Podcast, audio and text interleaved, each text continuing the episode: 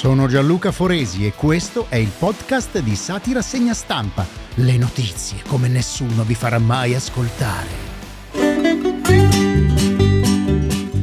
Ci stavamo appena appena rilassando.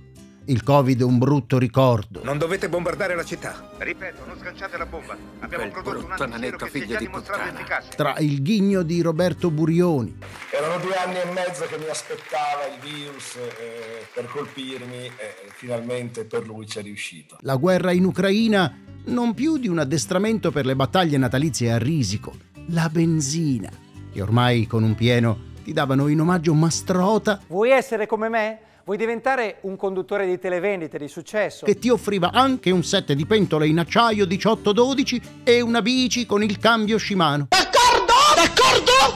Quando invece una nuova minaccia già adombra il nostro radioso futuro. Pregliasco lancia l'allarme sull'influenza del cammello. L'influenza del cammello. Che cos'è? Un virus, ovviamente. E da dove arriva? Dal Qatar.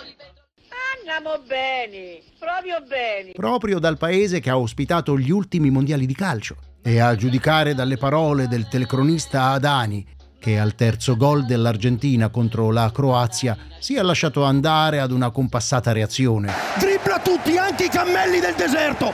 Forse abbiamo già trovato il paziente zero. Il pazienza zero ci serve per... eh, Ah, per- se ne sentiva il bisogno proprio di questa nuova angoscia, soprattutto dopo le parole di David Quanman, Il signor Quammen è noto a tutti noi perché è stato l'autore nel 2012 del bestseller mondiale Spillover nel quale presagiva quello che sarebbe potuto accadere, cioè una ipotetica E pandemia. poi sappiamo quello che è successo. Di recente, Quanman ha detto che arriverà un virus peggiore del Covid.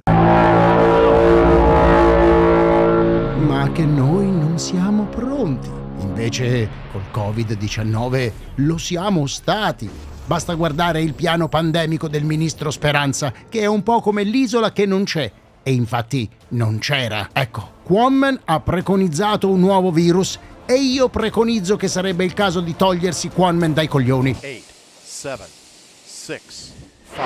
Un po' quello che deve aver pensato Sumahoro della moglie, dopo aver appreso che la signora Liliane Mure Catete è indagata dalla procura di Latina per emissione di fatture false.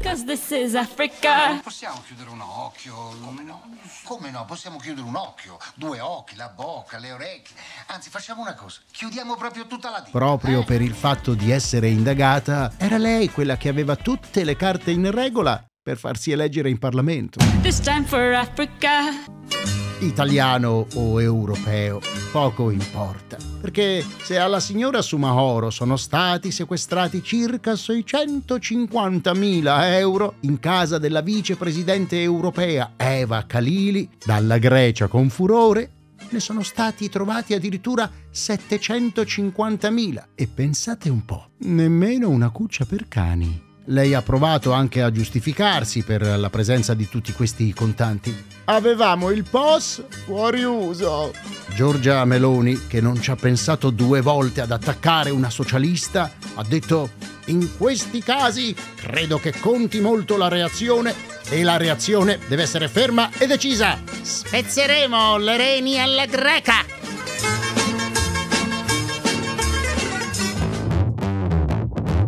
Satira Segna Stampa è un podcast di Spazio Mentale, scritto da Marzia Elisabetta Polacco e Gianluca Foresi.